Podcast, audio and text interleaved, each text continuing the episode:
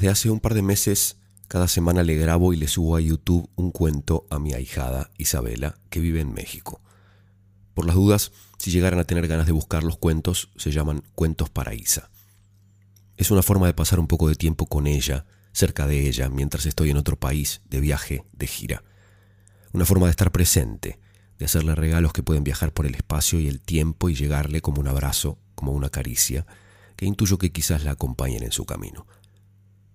Creo que los cuentos para niños me fueron ajenos incluso cuando era niño. Todos los cuentos que recuerdo son cuentos de adultos o versiones adaptadas para acercarles a los niños la literatura de los mayores. Pero para emprender este proyecto tuve que empezar a buscar cuentos para niños, escritos para niños, pensados para niños, dibujados para niños. Hoy grabé el décimo cuento, cuyo título es Ni se te ocurra, de Lisa Porcelli Piusi y Sole Otero. Conozco a Lisa desde hace años y desde hace años no tenía contacto con ella, pero hoy le envié un mensaje contándole que iba a leerle su cuento a Isabela. Me respondió diciéndome que la alegraba la noticia, pero que no cree que ese libro logró su objetivo. Lo que ella quería expresar era que los padres y las madres, al decirles a los hijos e hijas, ni se te ocurra, cuando se lo dicen, le están dando unas ideas geniales. Le dije que la entiendo, porque muchas veces a mí tampoco me dejan conforme las cosas que hago, unas por un motivo, otras por otro.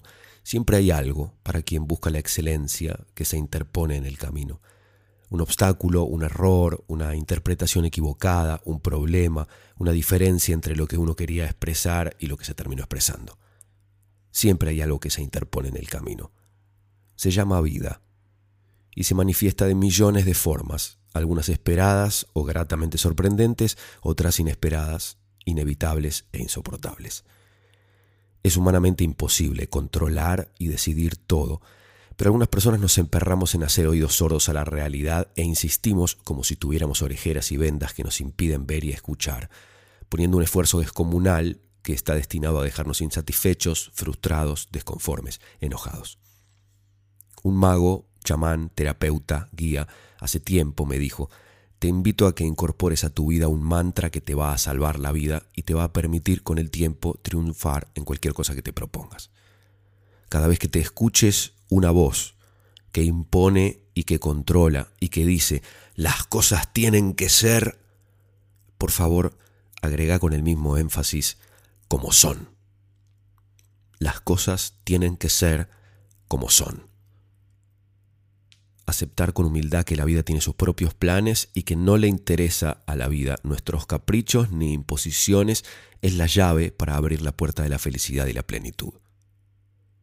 No todo se puede editar, no todo lo que se rompe se puede arreglar o cambiar, no todo lo que deseamos se va a convertir en realidad, no todo lo que despreciamos, odiamos, no soportamos va a desaparecer de nuestra vida como por arte de magia. Las cosas tienen que ser como son. Y así, como son, aunque no lo podamos creer, pueden llevarnos de la mano a infinitos lugares, maravillosos lugares, en los que podemos lograr el esplendor, aunque no hayamos llegado allí de la forma que habíamos planeado o que hubiéramos deseado. El primer cuento de hoy es de Flavia Company, autora argentina que vive en España y de quien ya les narré un par de cuentos antes.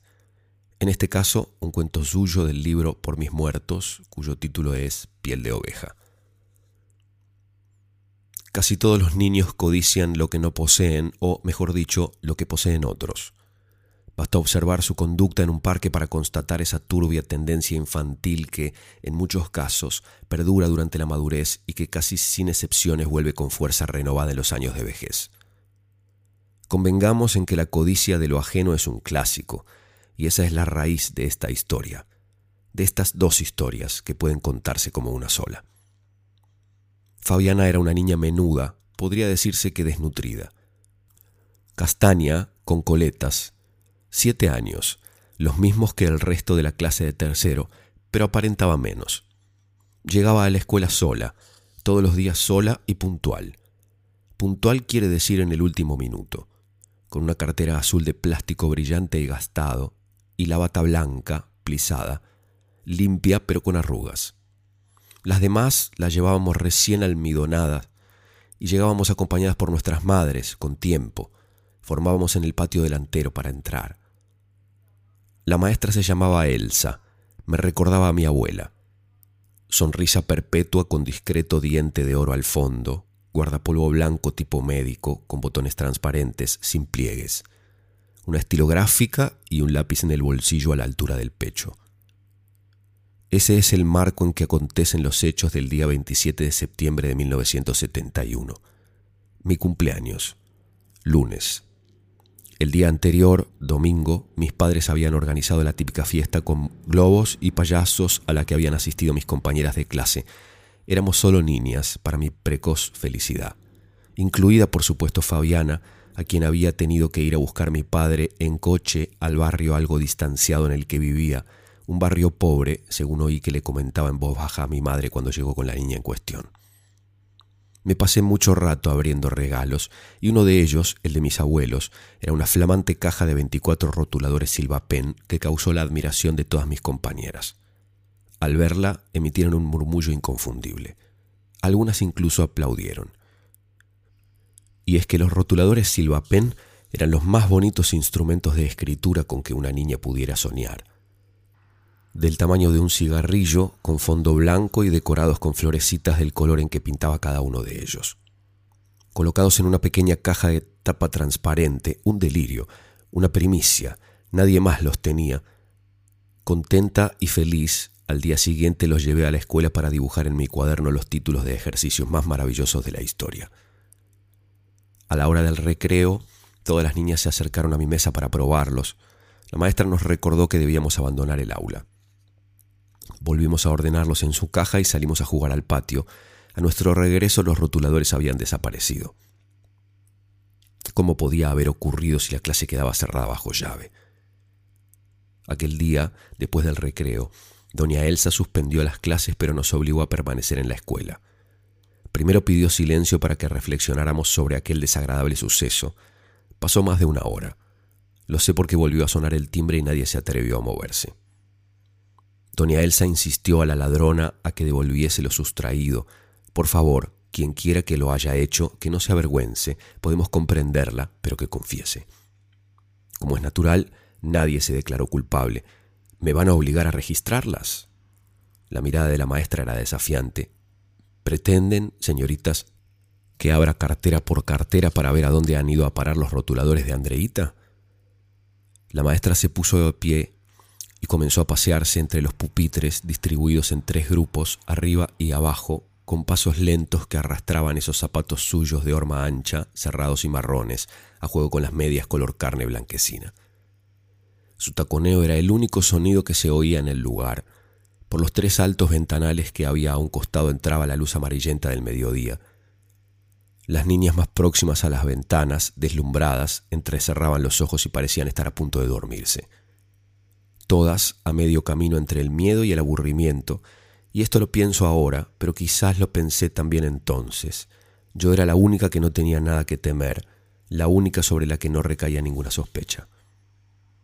No nos dejaron ir a comer, un castigo general para una culpa individual.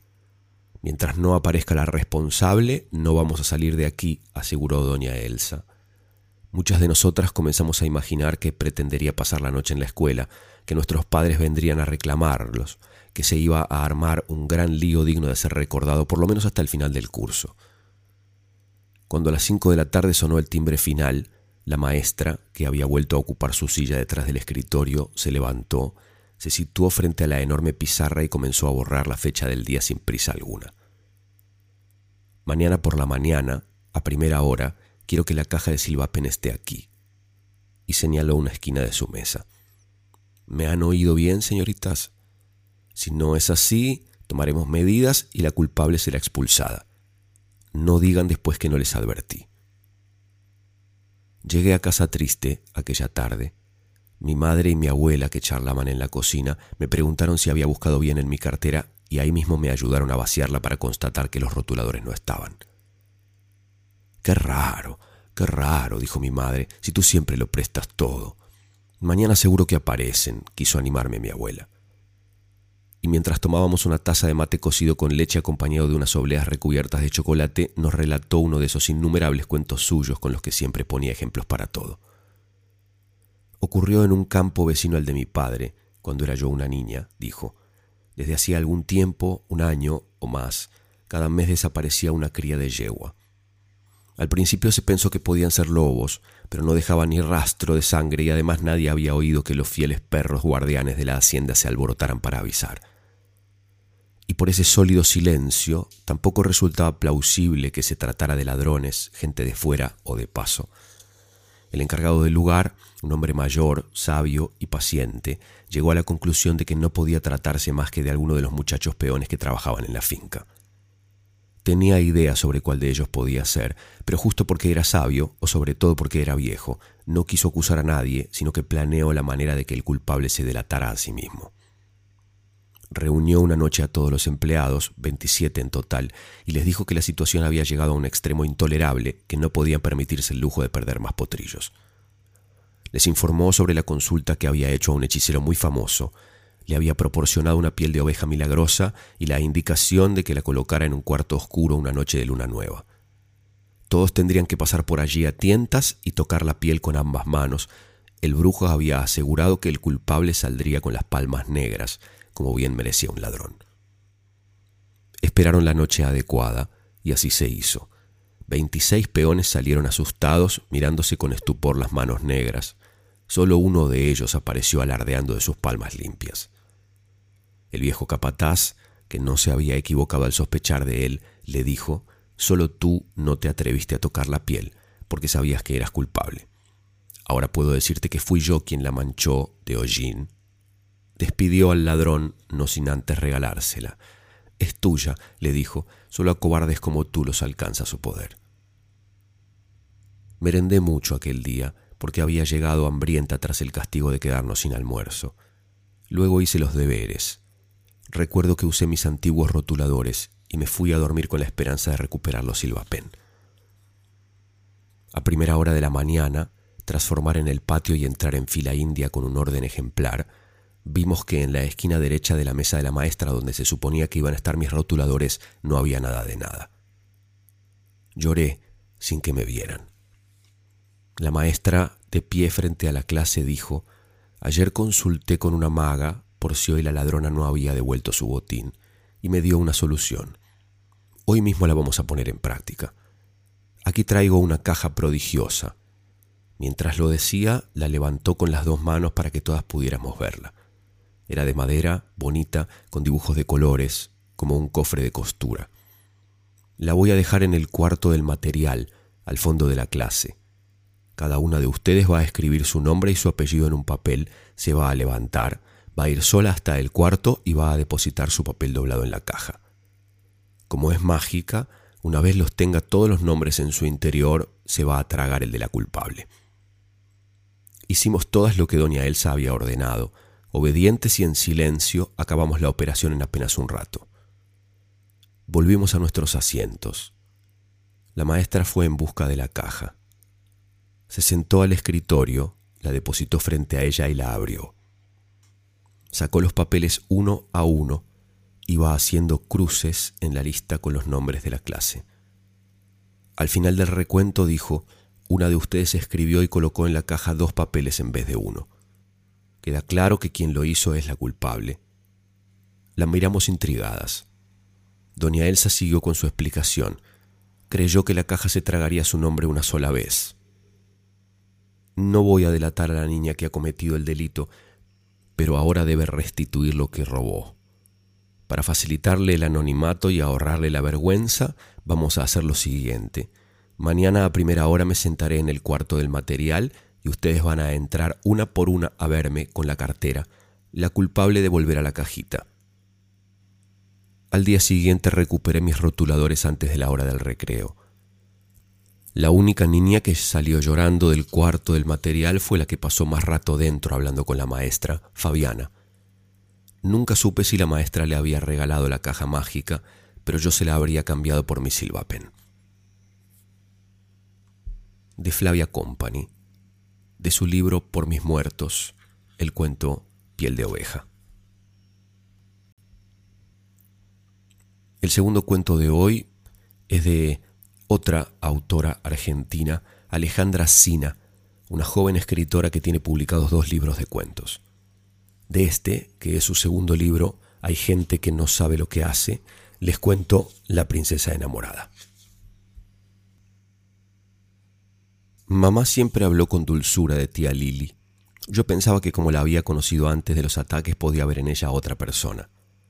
Una chica con todo el futuro por delante, criada en una familia sin problemas económicos, bella como la foto donde posa con un solero de tul, la sonrisa melancólica y una coronita de strass engarzada en su pelo. La otra noche soñé con ella. Estaba sentada en la mesa larga con los platos puestos para el almuerzo. El living de Gascón, como siempre, en penumbras, casi oscuro. Usaban las luces de una forma muy medida. De pronto aparece una mano, no todo el cuerpo, sino el detalle de un brazo y una mano que agita en el aire una foto vieja, tan vieja que se deshace como una hoja de árbol seca que se aprieta dentro del puño. La foto desaparece antes de que pueda verla. Las imágenes pasan como un álbum, veo a papá, veo a los abuelos, veo los cajones y estantes forrados de papel floreado. En un momento recorro el departamento y es exactamente como lo conocí, y eso me da cierta tranquilidad dentro de una visita que casi nunca es tranquila. Nadie hablaba de cómo había empezado todo, si rompía cosas, si se escapaba sola por ahí, si inventaba historias. Ningún detalle de cómo se dieron cuenta de que ya no era la misma hija, la misma hermana, la misma chica de siempre. El cómo y el por qué eran un misterio tan callado que quizá todos se fueron olvidando. En algún momento la relación con tía Lily se volvió práctica, casi administrativa estar pendientes de lo que necesitaba y lo que no. No había recuerdos ni proyectos. Nadie decía, ¿te acordás cuando... Nadie tiraba la primera piedra, nadie hacía planes para el futuro. ¿Cómo hacer planes con alguien que no sabe quién es? Todo era aquí y ahora, un presente que duraba 24 horas y volvía a empezar. Pensándolo bien, ni mis padres ni mis abuelos hablaban mucho de su pasado, como si la familia entera hubiera aparecido un minuto antes de mi nacimiento. Lo poco que sé es que en la adolescencia, más o menos por la época de la foto con porte de princesa, tía Lili tuvo un brote de esquizofrenia. Mientras vivió, casi no se hablaba de otra enfermedad que no fuera la de ella. Había una especie de autocensura o pudor o cábala sobre contar las propias dolencias. A nadie le pasaba nada importante comparado con tía Lili. Estuvo internada en hospitales y clínicas a los que nunca me llevaron. Vivió en cuartos de hotel y en pensiones donde los conserjes y las mucamas la vigilaban por una buena propina. De vez en cuando la llevaban a pasar un tiempo en Gascón, la casa de mis abuelos. Ahí es donde yo la veía, los domingos. Una de las últimas veces hacía un calor fuera de estación. Me acuerdo de la vereda con hojas pisoteadas y que todos llevábamos ropa de verano. La blusa de seda de tía Lili era sin mangas y sus brazos pálidos con las venas dibujadas de azul parecían salidos de las láminas del cuerpo humano que usábamos en la clase de ciencias naturales. Desde la puerta de entrada vi su perfil con el pucho en la mano. Su cuerpo era tan escuálido que se veía filoso. Estaba sentada en la mesa del living, la misma de mi sueño, sola. Durante la comida se servía un montoncito de ensalada o una presa de pollo, así no la molestaban, pero no comía. Esperaba que se levantaran los platos para volver a meter sus dedos flacos adentro de la cigarrera. Se pasaba el rato así, con el pucho prendido y la radio cerca, una portátil con estuche de cuero grande como su mano. Le gustaba pegársela a la oreja. Todos los domingos escuchaba los partidos, especialmente si jugaba River. Decía que Francesco era su novio.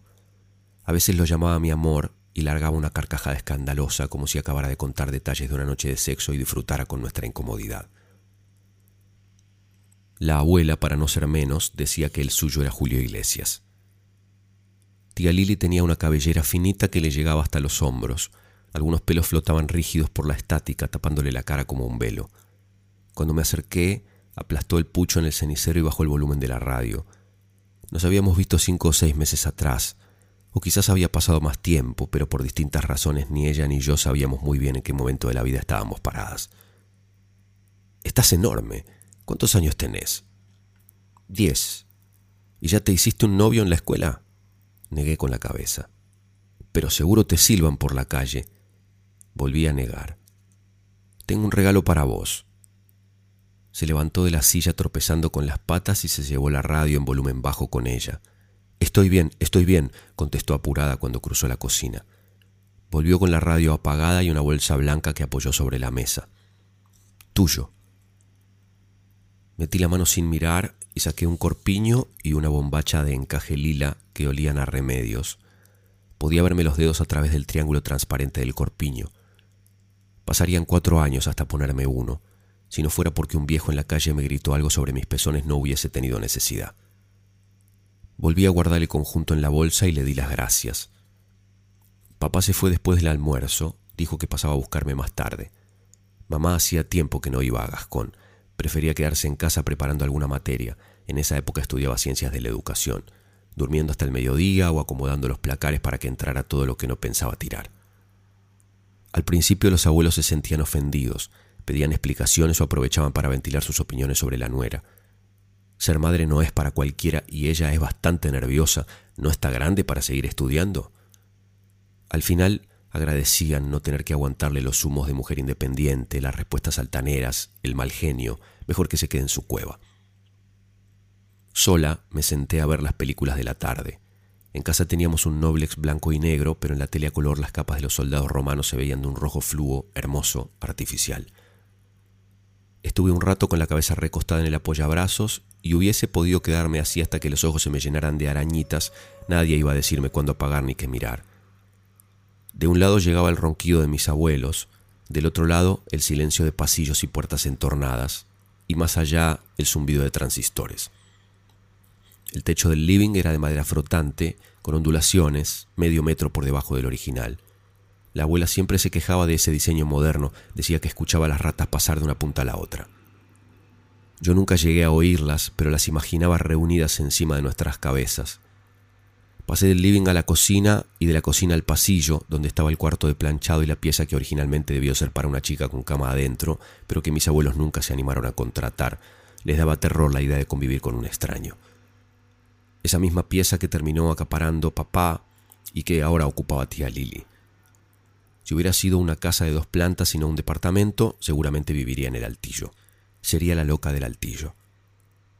Escuché un largo grito de gol seguido de varios gritos cortos como pelotazos, y enseguida la voz cascada, alentando. Vamos, mi amor, que falta poco.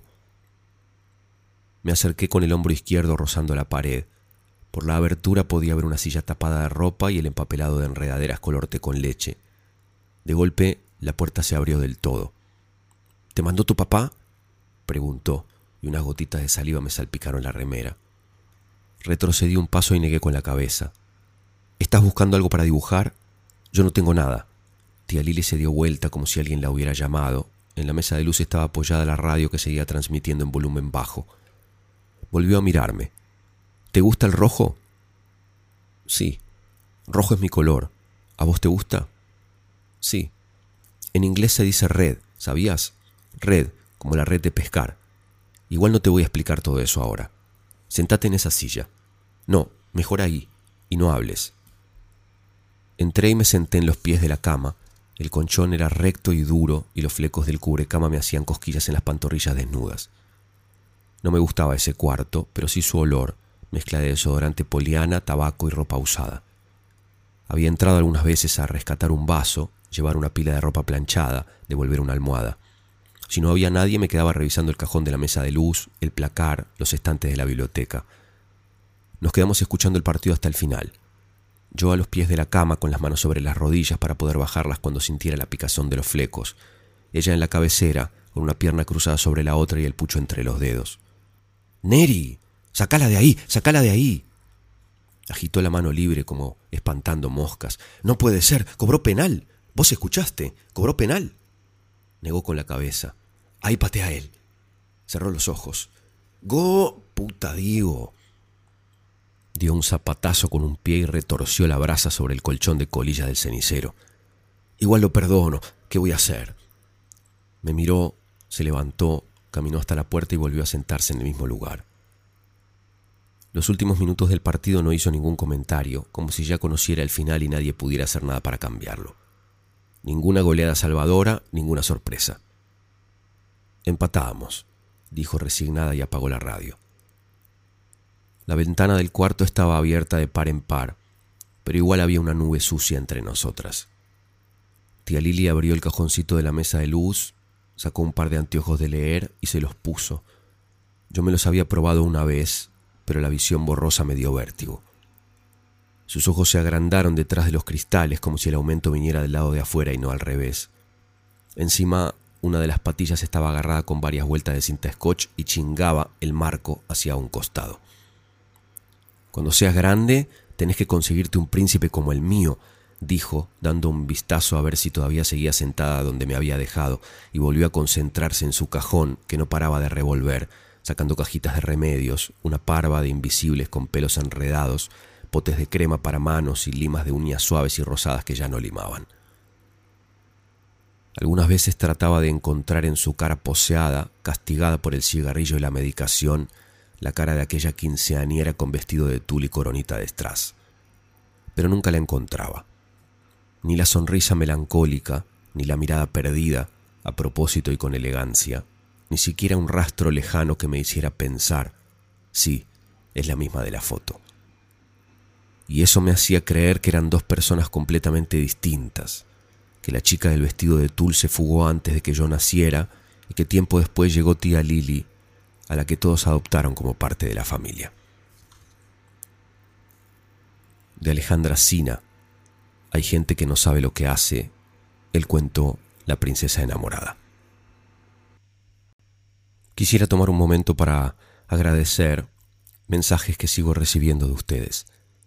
Gracias Pablo Mónaco, Enrique Reyo, Patricia Gómez, María Marta Madariaga, Guillermo Locio, Silvana Basti, Héctor Obico, Bruno Thieling, Nicolás Ferrario, Angélica García, Gonzalo Belmont, Armando Mesa, Guillermo Barbey, Pablo Benítez, Verónica Ortega, Darío Capdevila, Carlos Delera, Alejandro Bordenave, Santi Carpintero, Sabrina sin apellido de Mar del Plata y muchas personas más. Hoy mismo Cuentos para despertar acaba de llegar a 130.000 descargas. Hoy en la mañana la primera ciudad del ranking de oyentes es Auckland, en Nueva Zelanda. Muy rara vez una ciudad del mundo que no sea Buenos Aires aparece primera en el top 10 de ciudades, así que aprovecho para mandar un afectuoso saludo hasta esta ciudad ubicada al norte de la isla norte de Nueva Zelanda. Esta semana, además, aparecieron en los primeros 10 puestos del ranking de ciudades Montilla y Telde en España y Migón, será, me imagino cómo se pronuncia, en Francia. Un saludo hasta allá y les leo un mensaje de esos que siempre les pido, lleno de pequeños detalles que me ayudan a sentirme junto a ustedes, allí donde viven, allí donde escuchan, sentirme parte de nuestra familia o de vuestras actividades.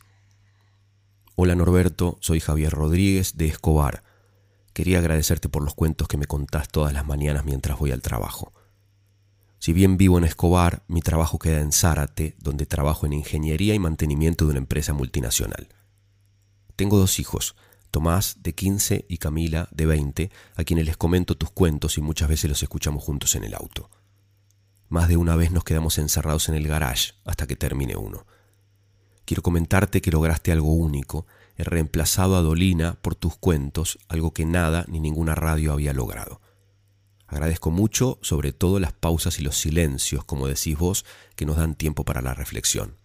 Te mando un abrazo y espero siempre tus nuevos cuentos. Gracias, Javier. Tu mensaje me alegra especialmente porque crecí escuchando a Alejandro Dolina en la radio, a quien admiro y de quien aprendí mucho, primero junto a Adolfo Castelo cuando yo era niño, luego con Guillermo Stronati cuando yo era adolescente y después con todos los acompañantes que fueron llegando. Te mando un fuerte abrazo y otros dos abrazos para Tomás y para Camila. Me preguntan mucho desde diferentes plataformas cuándo en Rosario cuándo en Montevideo, cuándo en Lima, cuándo en Barcelona y así. Por ahora no tenemos fechas programadas ni estamos en conversaciones para hacer shows o presentaciones fuera de Buenos Aires. Siempre estoy interesado en armar intervenciones para contar cuentos en vivo en diferentes lugares. Estoy en eso, estamos en eso. Y también estamos siempre produciendo cosas. Ahora particularmente trabajando en una nueva experiencia teatral para estrenar en abril de este 2020 aquí en Buenos Aires, pero siempre escucho propuestas, me entusiasma la idea de conocer nuevos países, nuevas ciudades, nuevas personas. De todas formas, toda la información sobre lo que sea que hagamos está siempre disponible en la web www.jansenson.com, en Instagram en Jansenson Magia y en Facebook en la página Jansenson. El último cuento de hoy es del gran escritor Hernán Casiari. De su libro Messi es un perro y otros cuentos les comparto el segundo cajón.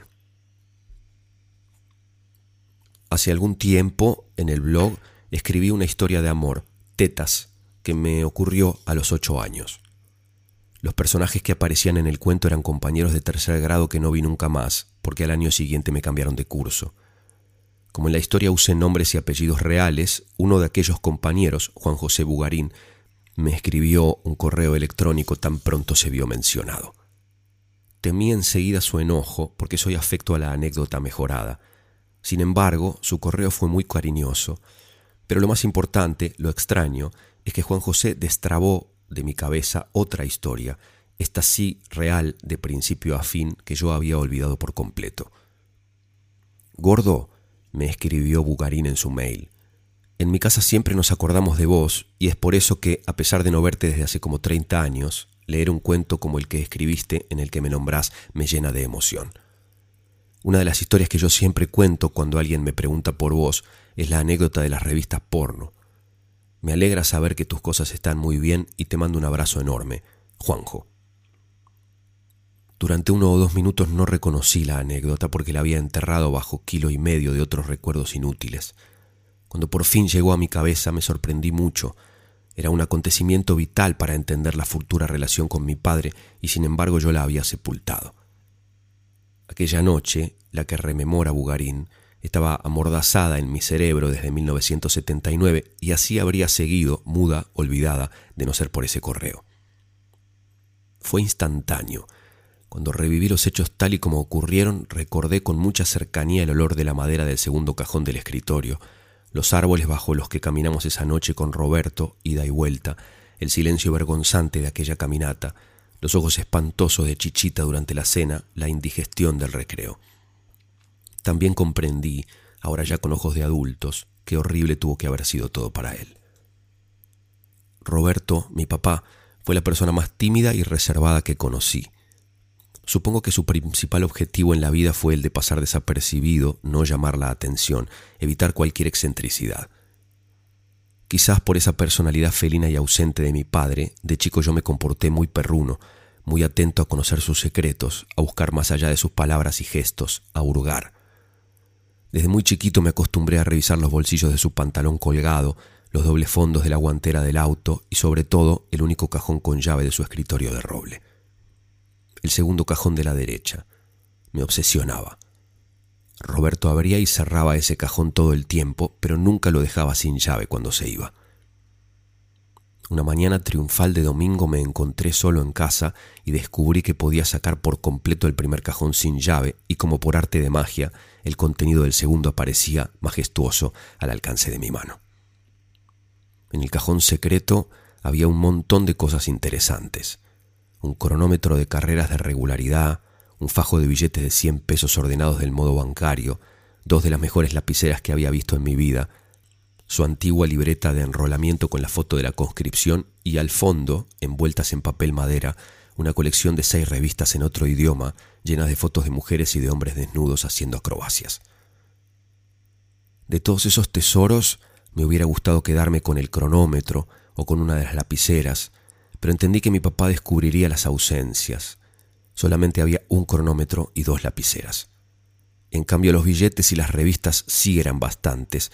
Me llevé entonces tres billetes y dos revistas para que no se notara la falta. Acomodé el resto como si nadie hubiera pasado por allí, coloqué el primer cajón y me fui a mi cuarto con el botín escondido abajo de la camiseta. Entonces no me di cuenta, pero ahora lo sé con seguridad. Eran revistas europeas traídas a la Argentina de contrabando por algún amigo sibarita de Roberto. Incluso puedo imaginarme quién. En 1979, plena dictadura conservadora, no se vendía esa clase de porno en los kioscos.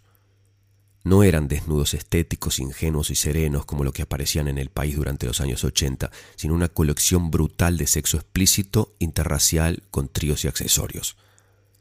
Había vergas gigantescas y tetas chorreadas de semen y señores con patillas muy hirsutas y señoras de pestañas como dedos con maquillaje desteñidos. Yo pasaba las hojas con extrañeza y pudor, sin excitación pero tampoco con asco. Me llamaban mucho la atención dos cosas, las protuberancias físicas llenas de pelos y las vocales con dos puntitos de los epígrafes. Había mujeres muy elásticas que hacían smoking hard con gran empeño, y dos negros con una rubia que practicaban hook domar, y una señora que le lamía el otix mazor a otra. A la mañana siguiente me fui al colegio con las revistas y los 300 pesos ley. En el primer recreo me compré más sándwiches que los que un gordo de ocho años podría comer. En el segundo recreo le mostré las revistas a Juanjo Bugarín, que me declaró automáticamente el mejor amigo del universo, y en el tercer recreo se me empezó a revolver la panza. Me imagino que el dolor de barriga pudo haber sido fruto de una indigestión, pero yo creí que era la culpa. Sospeché que al llegar a casa mi papá ya se habría dado cuenta del robo de billetes y revistas. Entonces hice lo que haría cualquier mal ladrón infantil, me deshice del tesoro. A la salida de la escuela me gasté el último billete en figuritas y le regalé las revistas a Bugarín, que las metió contentísimo en su portafolios. Cuando llegué a casa todo estaba en orden y me sentí aliviado. La tarde pasó lenta, sin novedades, y a la noche me había olvidado por completo de la culpa y del pecado. En medio de la cena sonó el teléfono. Lo atendió mi mamá. Del otro lado del tubo escuché nítidos los gritos de la madre de Bugarín. Los ojos de Chichita se hicieron cada vez más grandes, vidriosos y horribles.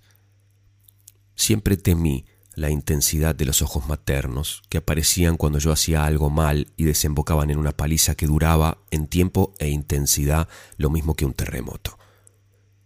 Pero esta vez había algo raro en la mirada de Chichita, algo nuevo que al principio no descubrí. Ahora lo sé, porque comprendo la historia desde la perspectiva matrimonial. Esa mirada no era para mí, sino para Roberto. La ferocidad de los ojos de mi madre, por primera vez, no me enfocaba. Cuando Chichita colgó el teléfono, se sentó otra vez a la mesa y me hizo dos preguntas simples. ¿Vos le regalaste a Juanjo unas revistas? Pregunta uno.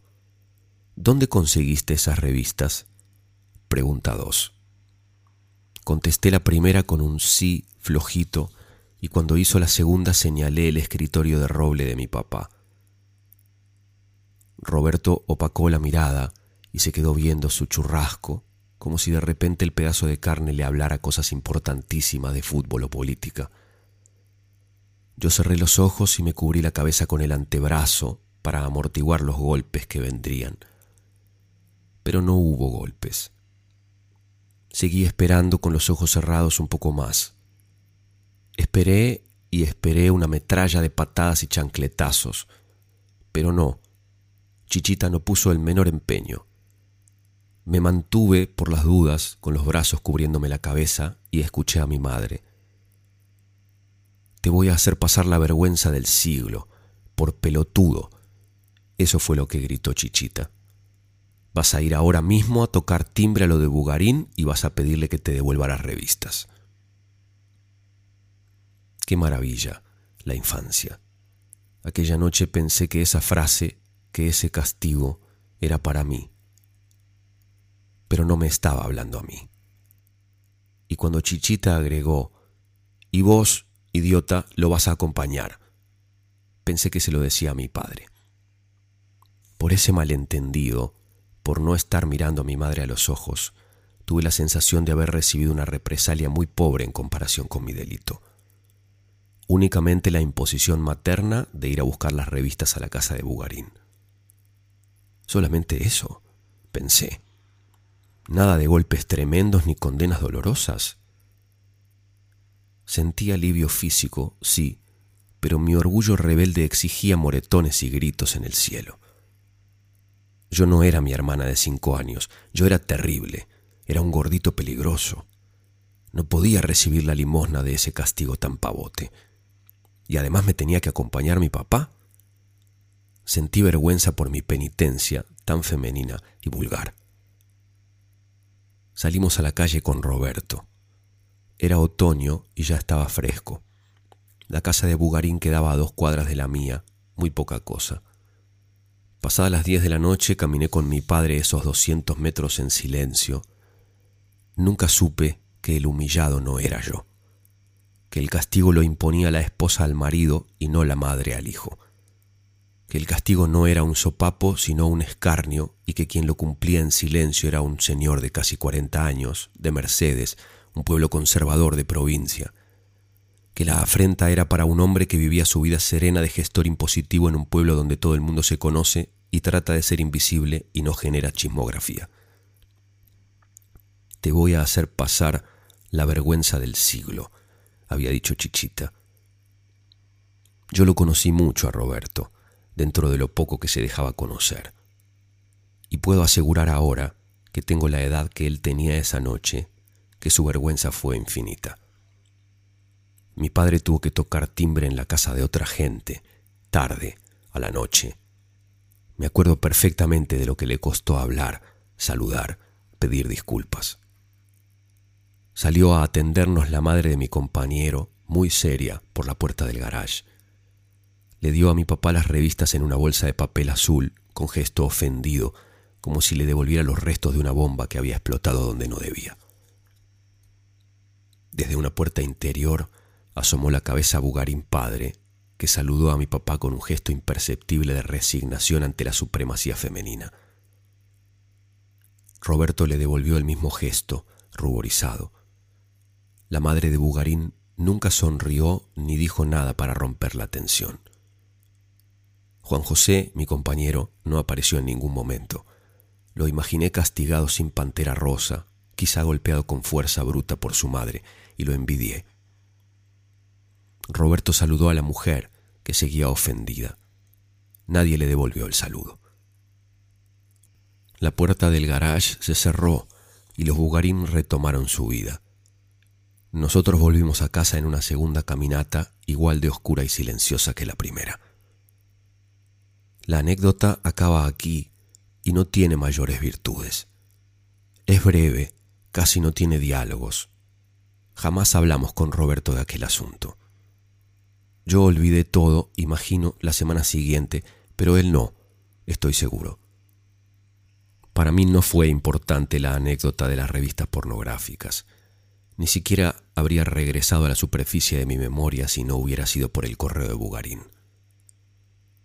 Entre lo que volvió a mi memoria aquella noche mercedina, hay un detalle que yo no recordaba y que ahora me emociona. Roberto y yo hicimos las dos caminatas, la de ida y la de vuelta, agarrados de la mano.